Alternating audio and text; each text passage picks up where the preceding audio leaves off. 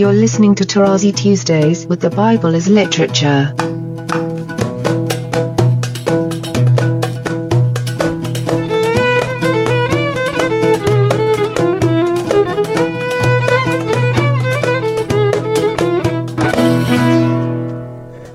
Hi, this is Father Mark Boulos, and you are listening to Tarazi Tuesdays with the Bible as Literature podcast. This week, Father Paul explains that Zera is the same, whether it's a plant, or a tree, or a fish, or an animal, or a human being. I am delighted to introduce Father Paul on the Bible as Literature podcast, Tarazi Tuesdays. In verse 17 of chapter 4, you have a very interesting statement after God's having assigned Aaron to be the prophet of Moses. And then you have 17, and you shall take in your hand this rod with which you shall do the signs. One more time, again and again and again, and I hope that my listeners would give in to that. Otherwise, they think that God is dealing with the twin cities of Minneapolis and St. Paul, and they look around and see the buildings, and then they say hallelujah. It doesn't work like that in Scripture. God is always the shepherd, and his assignees are the shepherds. And you need only to reread. I used to say once a week, now I would recommend once a day chapter 34 of Ezekiel to settle this once and for all and not follow Queen Elizabeth II and her golden carriage and so on. It's silly, but this is, as I coined it lately, it's the NATO theology. We are all children of the NATO theology. But that's not scripture. Fortunately, I used to say unfortunately, now I'm upgrading it to fortunately. And then this is pushed. In verse 18, Moses went back to Jethro, his father in law. Now, if you go back to chapter 3, verse 1, you meet for the first time Moses as being the roe of the son of Jethro, his father in law. Very important. I think this is much more important than all the, the silly jargon about eho imi oon from the Septuagint about which I commented. So Moses bids uh, farewell and takes the permission of Jethro, who sends him in peace. And the Lord said to Moses in Midian, Go back to Egypt, for all the men who were seeking your life are dead. Okay, we have met this encounter. So Moses takes his wife, his sons, and one more time, and in his hand Moses took the rod of God. It cannot be more forceful than that. It's not only a repetition, but the stress again that God leads his people as a shepherd does in the Syrian wilderness of those times. I need to repeat that time and again. You know, you cannot have someone sitting in a pew in a heated church in Minneapolis in February and imagining that he is a member of the flock of God, as people like to hear and imagine themselves. I'm a, a sheep in the flock of God and you're sitting on the heated pew in a church in Minneapolis in February. It's impossible. So please, let's hear scripture as much as possible. And then you're going to do miracles, impressive deeds, which I have put in your power. But in Hebrew, again, it's the hand hand is expressive of power. We have it in all languages, but it's important again to hear the original. And I shall harden his heart. Here we have the other verb besides kibed, which is hazak. I will make it hard. And then you shall say to Pharaoh, let's listen to that, please. Israel is my firstborn son, Bukor. Very important word that applies to the firstborn and the first fruit at the same time. Here again, you know, the split in English between firstborn and first fruit creates a reality that is not scriptural because technically, remember in scripture, everything is propagated through the seed, whether the human being or the animals or the plants. Everything revolves around the zera, the seed. Very important. And then you have the threat that already looks ahead to what we refer to as the tenth plague, the ultimate one. Anyone who has read the Exodus, even for the first time, notices that the plagues prior to the slaying of the firstborn of Egypt are just in preparation. It's like upping the ante, if you like, until you get to the real punishment at the end. And I say to you, let my son go that he may serve me, my son, which is Israel. If you refuse to let him go, behold, I will slay your firstborn son. In other words, you will be eliminated. And I have a quote now, one out of many, from Jeremiah 33 17, where we hear, for thus says the Lord, David shall never lack a man to sit on the throne of the house of Israel. And in Hebrew, it's interesting, shall not be cut off a man from the throne of the house of Israel. And this perpetuity, you know, here again, I cannot help but repeat myself. We are Platonic. We imagine that we have a soul that is eternal or at least immortal and doesn't matter if I die or do not die. I mean, then why do you start weeping when someone dies? It's not because you lost that someone. It's because that someone is gone. That's it.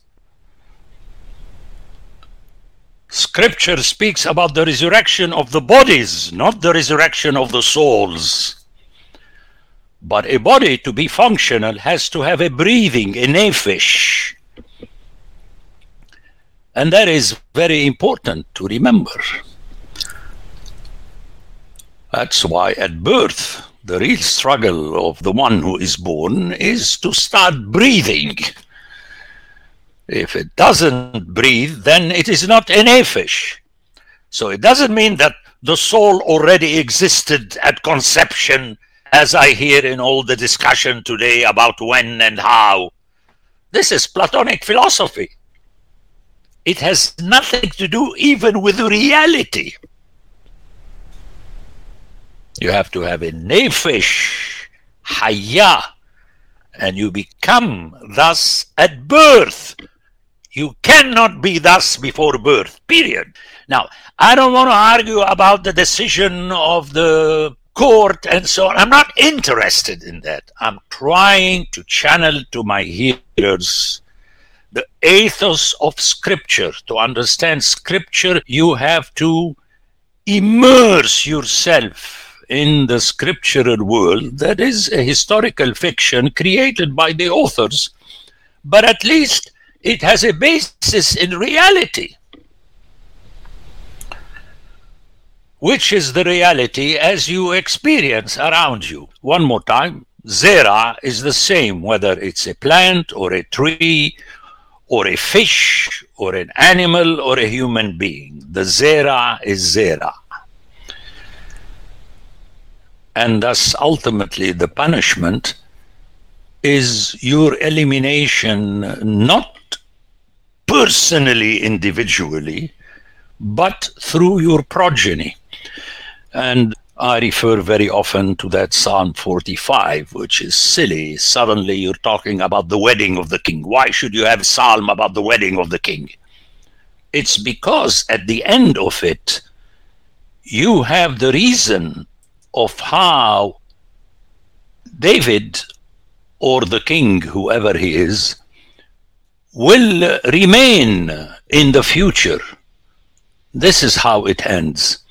And I like this psalm because it stresses this. Instead of your fathers, the last two verses of 45, instead of your fathers shall be your sons. Notice you're squeezed between your fathers and your sons, which means you are just a bridge. You are not an eternal being standing on its own ground. You will make them princes in all the earth. I will cause your name to be celebrated in all generations. Therefore, the peoples will praise you forever and ever. The name would be the way you hear today, the family name. So, your personal name in the Bible, as it should be today, and you have to teach the people around you, is immaterial. And this is what kills me. In the United States, the coach asks you, Bassam, what is Bassam? It's an Arabic name. Spell it for me so that I could pronounce it correctly because that's your name. And then slowly on, they start calling my son Bassam Sam. And Bassam tells them, No, I'm not Sam, I'm Bassam. But Bassam, because he was born here, he's not aware that in the Middle East, every one of the Tarazi family, can you imagine forcing yourself to remember all the first names of all your cousins? It's an impossibility. So we make it short in the Middle East. You refer to someone of the Tarazi family as a Tarazi son, the son of the Tarazis, and to the girl, the daughter of the Tarazis. That's it, which means you are a Tarazi. Your first name is not important because the reality is in the Zera. Friends, I cannot say this enough, but you know me. I just don't trust my hearers. That's why I keep repeating myself. And that is very important, and it will allow us to go more quickly over the so called plagues one after the other, because ultimately they are functional. It's God through Moses and Aaron threatening Pharaoh, and if he does not get the message, then ultimately he will destroy his firstborn son and the firstborns of all the Egyptians, you know. And we will see later this importance of the blood and so on on your doors and to be protected from the angel of death and so on. So please, I beg you, do a little bit more than your best to understand what the text is leading you towards. And only from this perspective, one can understand this impossible text is so silly that people don't know what to make out of it. Because they hear it from a bar in southern Minneapolis while sipping their beer, German beer. That doesn't work, friends. Please, don't help me out. Help the, the yet unborn generation out. Understand what I'm saying. Take notes and learn Hebrew and forget about the rest. You have this episode that appears out of the blue. Read the commentaries. I mean, it's it makes you puke. They are trying to figure out what happened. Well, the Hebrew, I say it's very clear. People make fun of me. But again, notice the end of 25. Surely you are a bridegroom of blood. Hatan, we have it also in Arabic, Hatan, Damim. Okay, and Hatan is the bridegroom. That's the word we use in our Orthodox services when you refer to Jesus as the bridegroom. And it is related to procreation. You have someone who is the bridegroom, his wife is the bride. And as I keep repeating, the bride in the Middle East until today ceases to be a bride when she gives birth and thus she becomes a mother. Okay, I know that's why the teenagers in North America dislike me because the teenage girls are immaterial. And with them also the teenage boys. But let's hit the girls here. Because the man remains a man, but the woman changes when she gives birth. She is no more a bride, she becomes mother. And in the Middle East, the most respectful way to address the woman is that she is the mother of her firstborn. Okay? Usually it's the male, but let's say that a woman gives birth to a girl at the beginning. They call her the mother of that girl until she gets a son. It's the birth giving that is important because in the animal kingdom, this is how the Zera continues. The Bible as Literature is a production of the Ephesus School Network.